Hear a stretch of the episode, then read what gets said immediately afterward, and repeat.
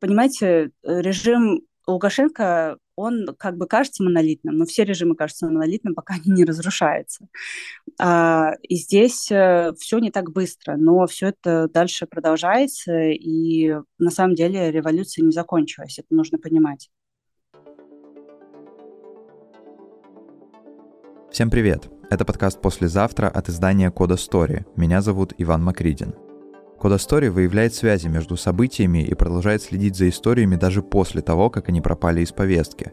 Мы следим за глобальными трендами, которые все больше определяют все аспекты нашей жизни, будь то кампании дезинформации, государственная пропаганда, технологии глобальной слежки, способствующие распространению авторитаризма.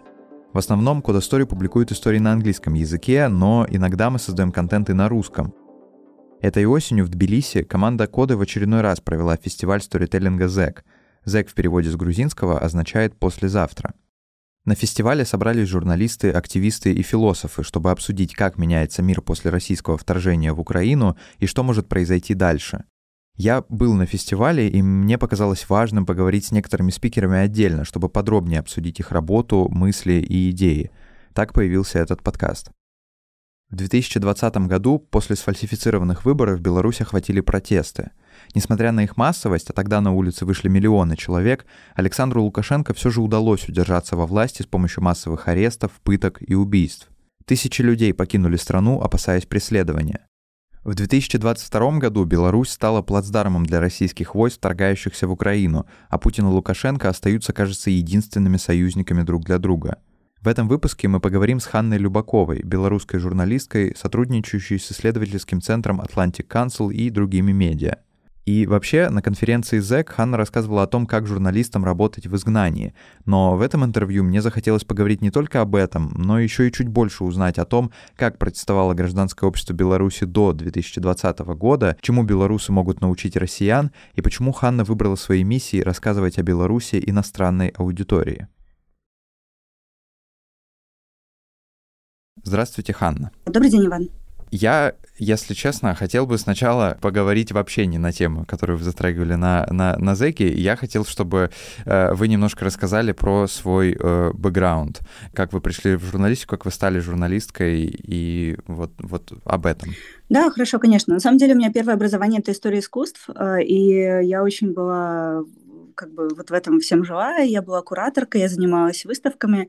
И потом в 2010 году у нас были очередные выборы в Беларуси, конечно, сфальсифицированы еще раз, э, уже в который раз. И я помню, что я тогда училась в Польше, у нас был целый м, поезд, наверное, да, студентов оттуда, которые ехали в Беларусь, в Минск на выборы, на протесты, и мы прямо вот думали, что будут какие-то изменения, мы были очень молоды, и тогда тоже был такой интересный период, когда э, альтернативные кандидаты были допущены к телевидению, они выступали там, и казалось, что вот реально этот ветер перемен витает э, в нашей стране. Мы приехали, конечно, а, милиция, силовики разогнали протесты, побили множество людей, и как бы стало понятно, что мы опять возвращаемся вот эту холодную да, зиму, оттепель закончилась.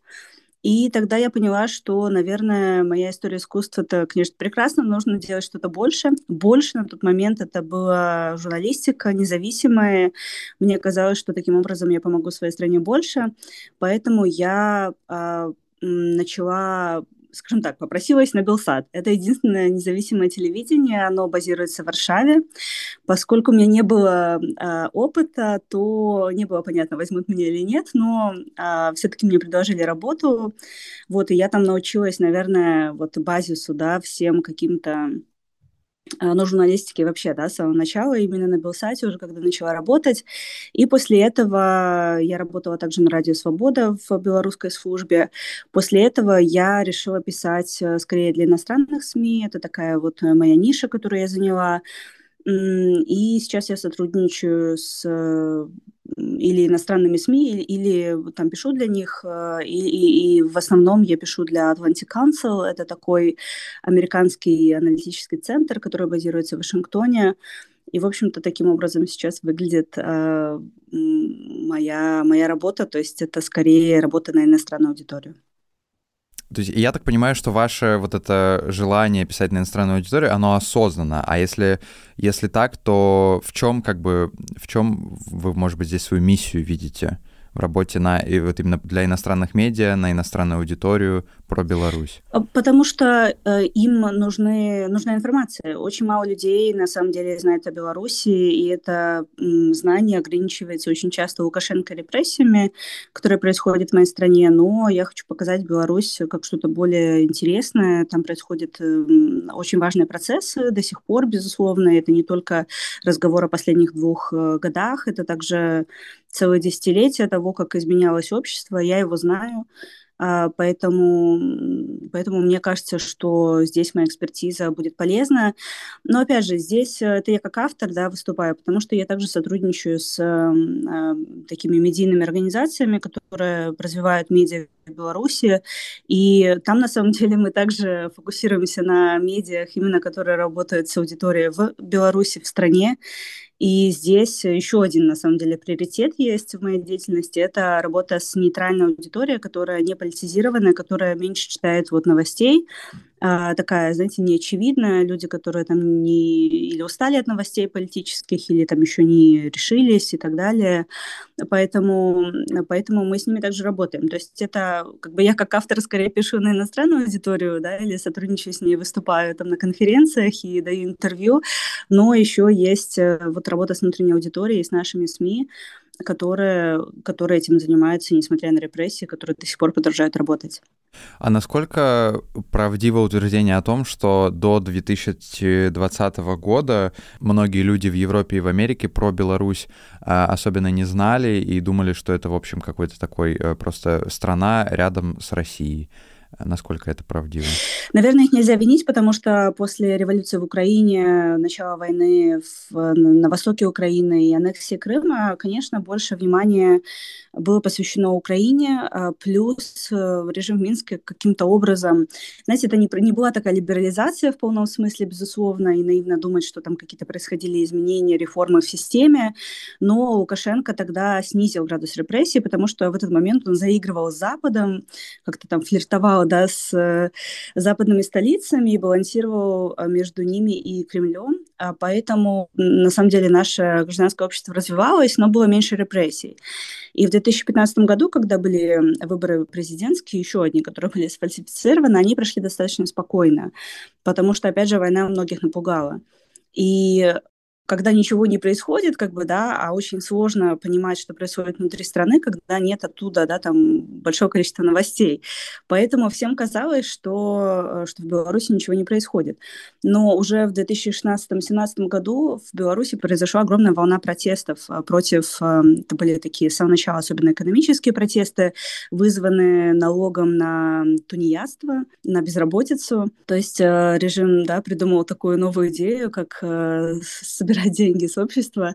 Вот, и это, конечно, очень многих э, разозлило, поэтому у нас прошла волна протестов, которые, наверное, о которых писали, безусловно, но важности этого, мне кажется, тогда еще не поняли. Но поскольку протестовали э, регионы, массово, не только Минск, наверное, это вот эта вот самоорганизация, опыт такой мобилизации внутри страны, он, э, конечно, остался достаточно позитивным, потому что режим тогда пошел на уступки, да, то есть они отменили этот э, закон, отменили этот налог, но они, конечно, его потом вернули в другом а, чуть-чуть виде, но это уже не было так, э, не злило, наверное, так людей, но так или иначе для них это было таким звоночком, да, то есть, ага, мы можем. Потом вот эти вот и гражданское общество, да, которое развивалось, и вот этот вот опыт, и а, опять же какой-то вот э, сниженный да, градус репрессий, он привел к тому, что люди а, скажу так, осмелели да, в этом смысле. Поэтому а, в 2020 году, конечно, и пандемия, и вот этот вот предыдущий опыт, он привел к тому, что люди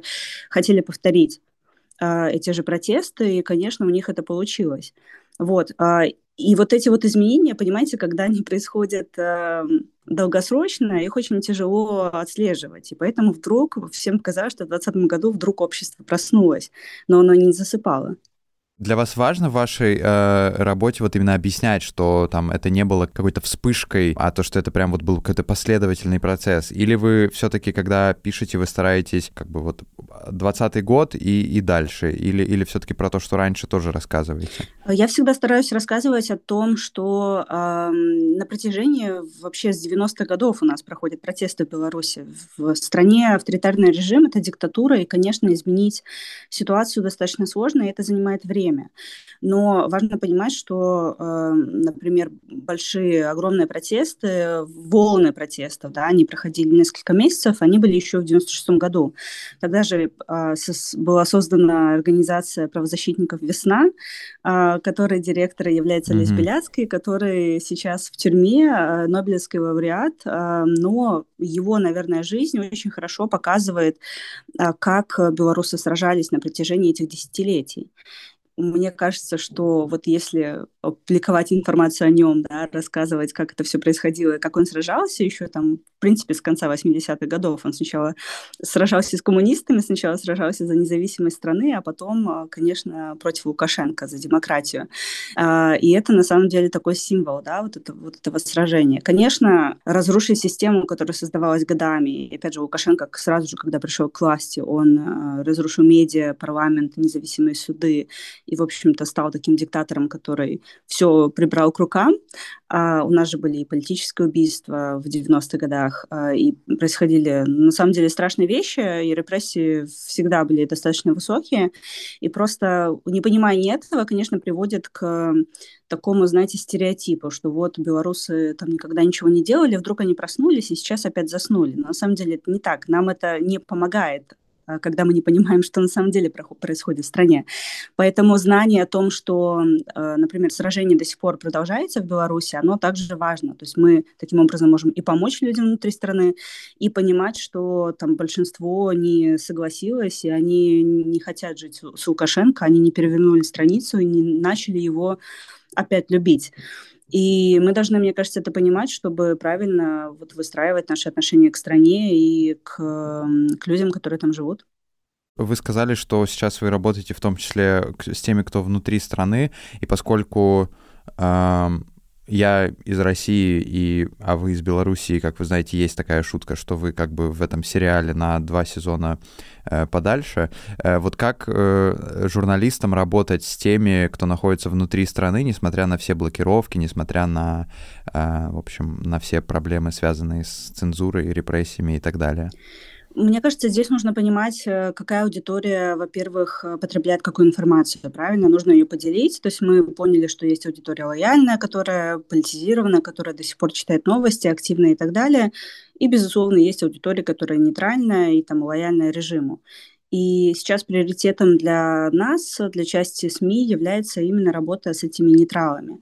А как происходит в российских медиа, я знаю, конечно, достаточно мало, а намного меньше, поэтому а, как бы моя, наверное, вот этот вот пер первый совет, да, когда вот этот шок, да, после переезда, релокации, репрессии, террора пройдет, да, заняться именно теми людьми, которые, не знаю, какое оно у вас занимает количество, возможно, это большинство, но так или иначе вот этими нейтралами, да, потому что сейчас происходит э, война информационная также, и, конечно, нам нужно за них, э, за их умы сражаться и делать так, чтобы они получали вот эту вот независимую, да, информацию, не только не только кремлевскую пропаганду, потому что то, как они относятся к войне, э, зависит э, в том числе от той информации, которую они потребляют. В Беларуси это видно очень хорошо.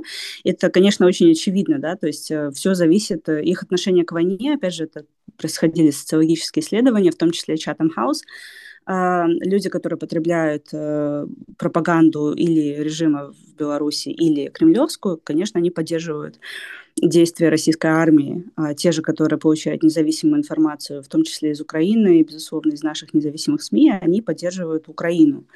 Поэтому э, это так очевидно, но это так, э, мне кажется, хорошая иллюстрация важности нашей работы. Э, ну и опять же, здесь нужно быть очень креативными, понимать, как, на каких платформах они сидят. У нас это очень часто, конечно, с, э, социальные сети, потому что большое количество сайтов заблокировано. А, и здесь, э, ну, да, работа с блогерами, работа с инфлюенсерами. Знаете, есть прекрасные проекты, где кто-то говорит, разговаривает о рецептах, но раз и там включает какую-то повестку более политическую, да, есть э, блогерша, которая рассказывает, она парикмахер, она об этом рассказывает, но она также что-то там вставляет, какую-то информацию о о там, или репрессиях, политических заключенных, или более такую геополитику.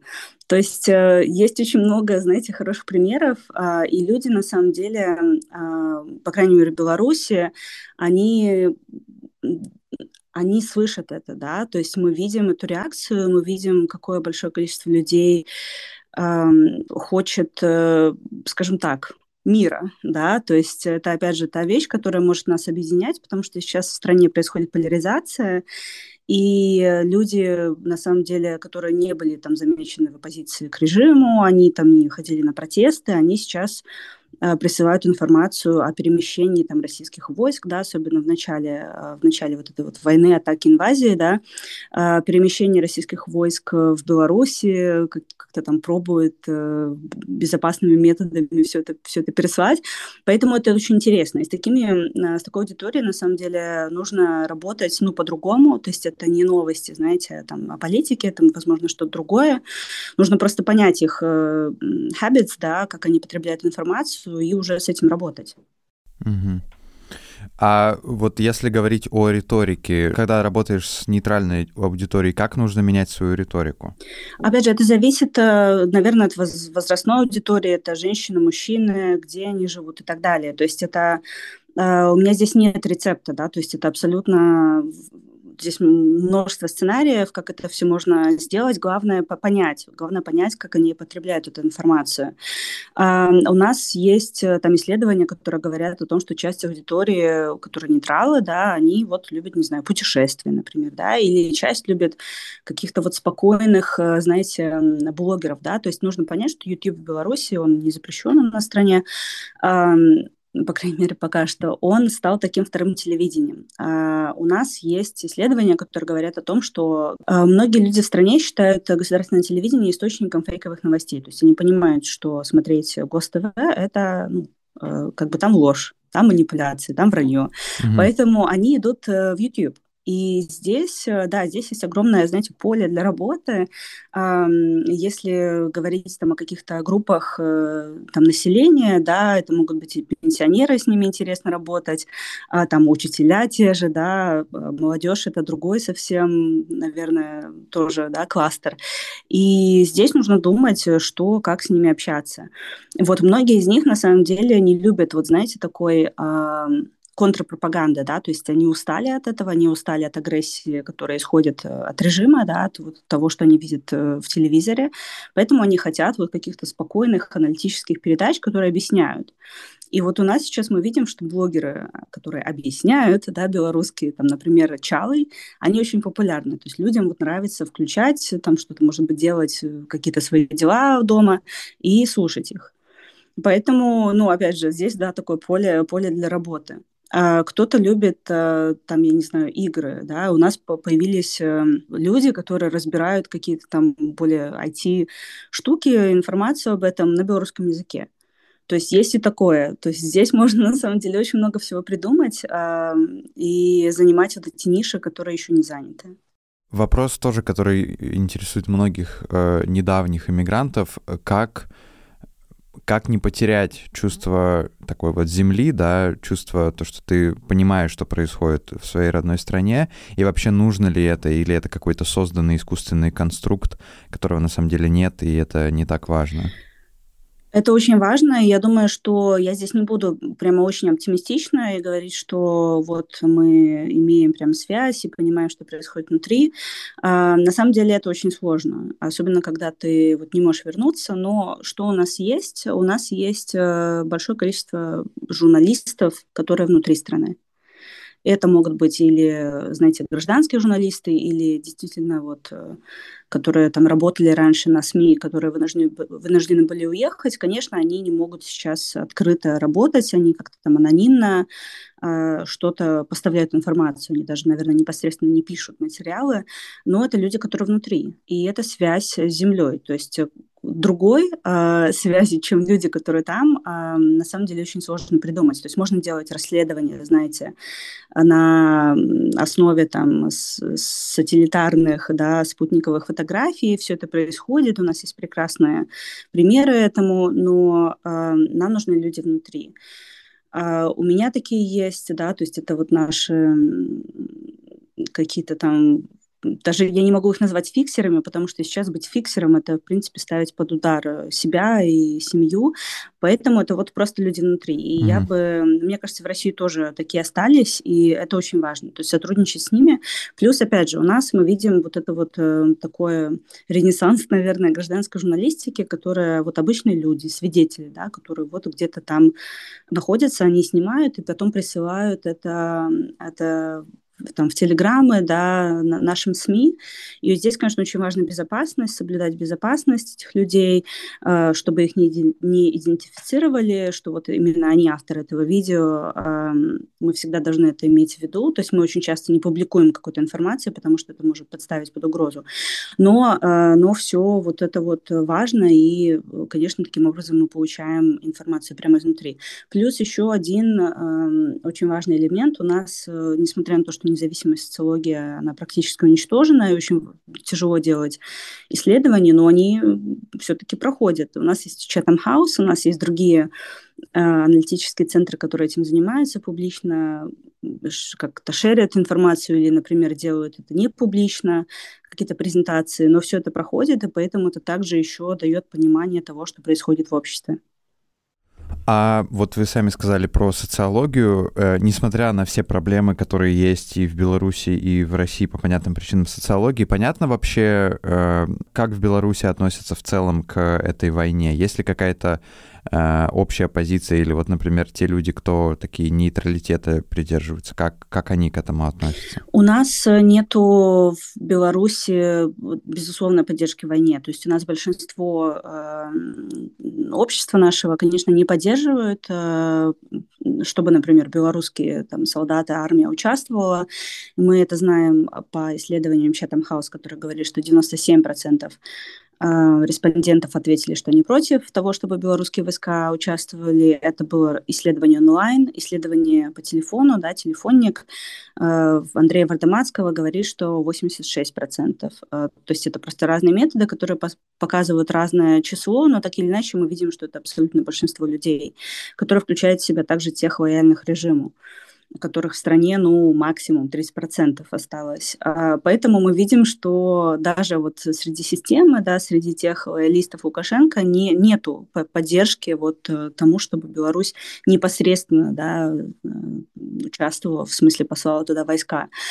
Также есть исследование, опрос Чатам Хауса, который говорит, что там большинство, опять же, э, белорусов не поддерживают использование территории Беларуси для атаки, то есть это мы тоже понимаем, а, и это тоже как бы есть, а, но есть вот это вот разграничение, вот эта вот разница, которую я говорила, что э, все зависит от того, какую информацию они потребляют. То есть если они не хотят там безусловно, чтобы украинцы там умирали или белорусы туда шли, то э, бывает и такое, что люди, потому что они смотрят пропаганду, они поддерживают э, Россию да, в этом, то есть они э, могут иметь какие-то пророссийские настроения.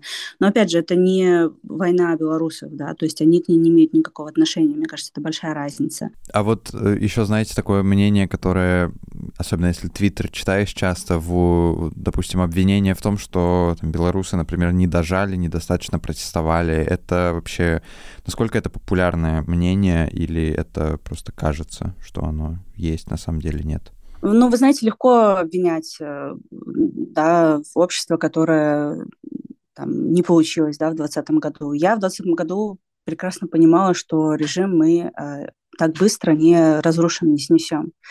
Это я все-таки считаю, я об этом говорю очень часто, что революция продолжается. А, конечно, это не так быстро все происходит, но а, режим-то строился тоже, знаете, десятилетиями все-таки. Лукашенко, он сидит на таком, знаете, стуле, у него есть три ножки. Вот его власть, да, это, считаю, вот эти вот три, три ножки этого стула, да, это, во-первых, Кремль, который поддерживает и экономически, и там дипломатически, морально, политически и так далее. И мы это видели в 2020 году, а, когда Путин сказал, что он поддерживает Лукашенко, конечно, для чиновников, которые вот эта вторая ножка стула, да, это вот э, вертикаль власти, они держали нос по ветру и ждали, что скажет Кремль. И э, когда Путин заявил о поддержке, они все-таки остались Лукашенко. Ну и, безусловно, это силовики, это вот эта вот третья ножка этого стула, и э, это репрессии. То есть если бы не было репрессий, вот если бы сейчас вдруг Лукашенко сказал, что все, ребята, протестуйте, э, никого не будем сажать, но мы бы увидели, наверное, огромное количество людей на улицах, на самом деле. Репрессия – то, что не, не выводит людей э, на протесты, то есть это не э, мешает людям протестовать. Ну, то есть пока Лукашенко удерживает, э, удерживается на вот этом вот стуле на трех ножках, э, если бы одна, например, здесь нога, да, чуть-чуть каким-то образом там разрушилась или, или произошли ну, как-то вот нестабильно бы, да, было, то все остальные уже удержаться на, на двух было бы намного сложнее. То есть это нужно понимать, и поэтому сейчас э, для демократической силы один из приоритетов – это элиты, это чтобы разрушить, да, вот какую-то там связь между ними и, и эту систему прямо изнутри, то есть это очень важно. А здесь ведется работа, по, как бы Лукашенко абсолютно зависим сейчас от Путина, и поэтому сложно а, разорвать эту связь между Лукашенко и Кремлем. А, но силовики, скорее всего, да, там они будут лояльны, потому что мы видим такие же примеры в других странах. Ну, то есть, а, понимаете, режим Лукашенко, он как бы кажется монолитным, но все режимы кажутся монолитным, пока они не разрушаются. А, и здесь э, все не так быстро, но все это дальше продолжается, и на самом деле революция не закончилась, это нужно понимать. Интересно, что к Лукашенко вот еще недавно, как я понимаю, относились как к правителю, который пытается усидеть на двух стульях, пытается балансировать. Сейчас он перестал уже балансировать, и он как бы всецело, то есть э, смотрит, если куда-то и смотрит на каких-то союзников, то только на Кремль а, и на Путина. Или все-таки он как-то пытается? Режим Лукашенко сейчас стал очень токсичным, потому что в 2020 году произошли просто невероятные да, репрессии, беспрецедентные, э, людей убивали на улицах, и, опять же, происходили пытки в тюрьмах. А Запад не признал эти выборы. Потом Лукашенко все дальше эскалировал, да, то есть потом произошла посадка э, гражданского самолета Ryanair, который, ну, вообще потрясала весь мир, на самом деле, это э, намного для многих особенно, да, э, в Европе там и в целом на Западе, да, то есть это совсем какое-то неприемлемое событие. Потом произошел кризис на границе, когда мигрантов из э, э, там, Ближнего Востока в принципе привозили в Беларусь, да, отправляли на границу с Евросоюзом. И вот эта вот эскалация, она продолжается, но сейчас Лукашенко еще более да, стал токсичным, потому что он помогает Путину непосредственно в войне. А, предоставляя территорию. То есть, а как здесь теперь балансировать? А, его выборы не признали, а, его сейчас также не признают, потому что, ну уж слишком, да, то есть он зашел слишком далеко, он перешел все красные линии.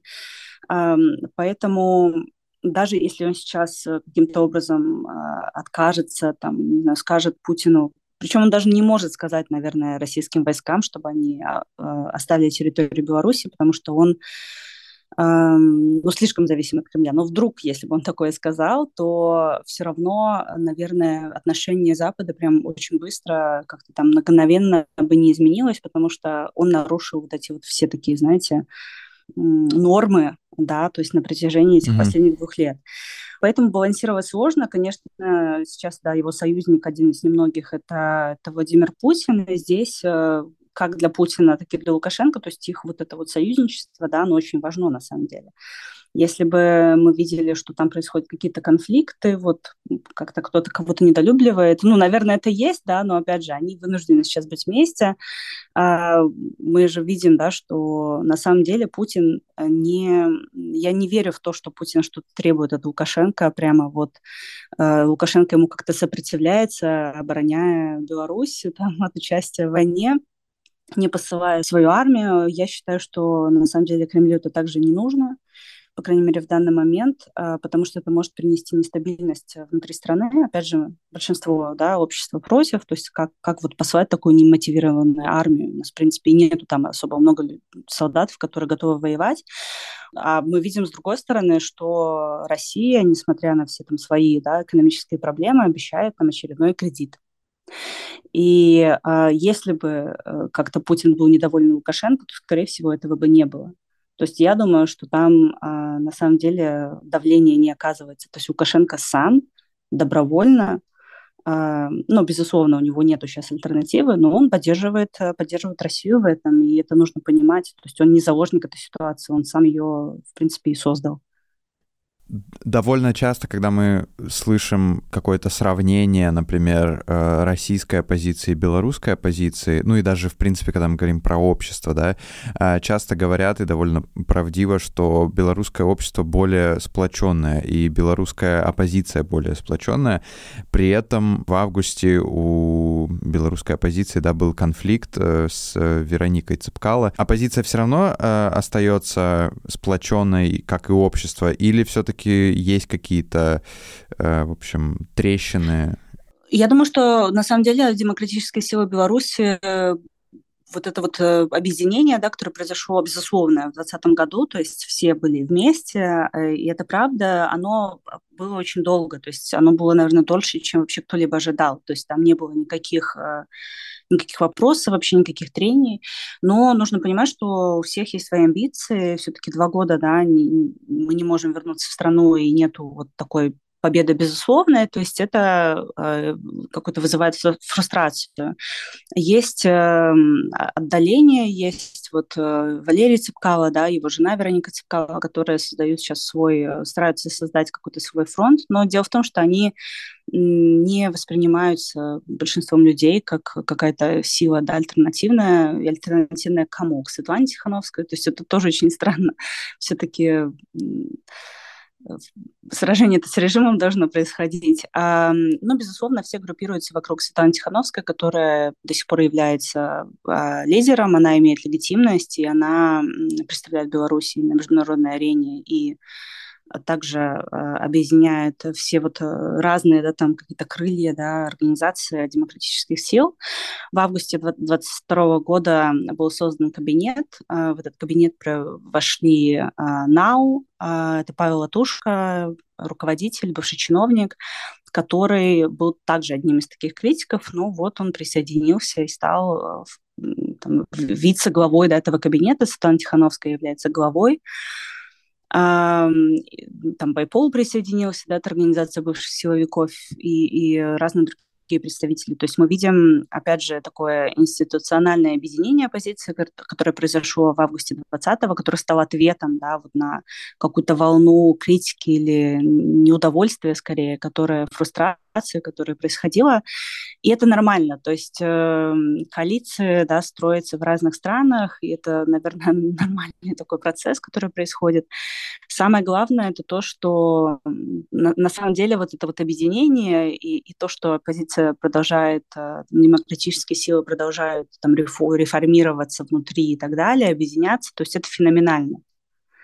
А, такого не было раньше и они остаются на плаву, и они остаются важными, да, легитимными представителями белорусов. То есть благодаря, благодаря тому, что есть Светлана Тихановская, а есть это различие между белорусами и режимом Лукашенко, и это очень, очень важно. Ханна, спасибо вам большое. А, спасибо большое, Иван.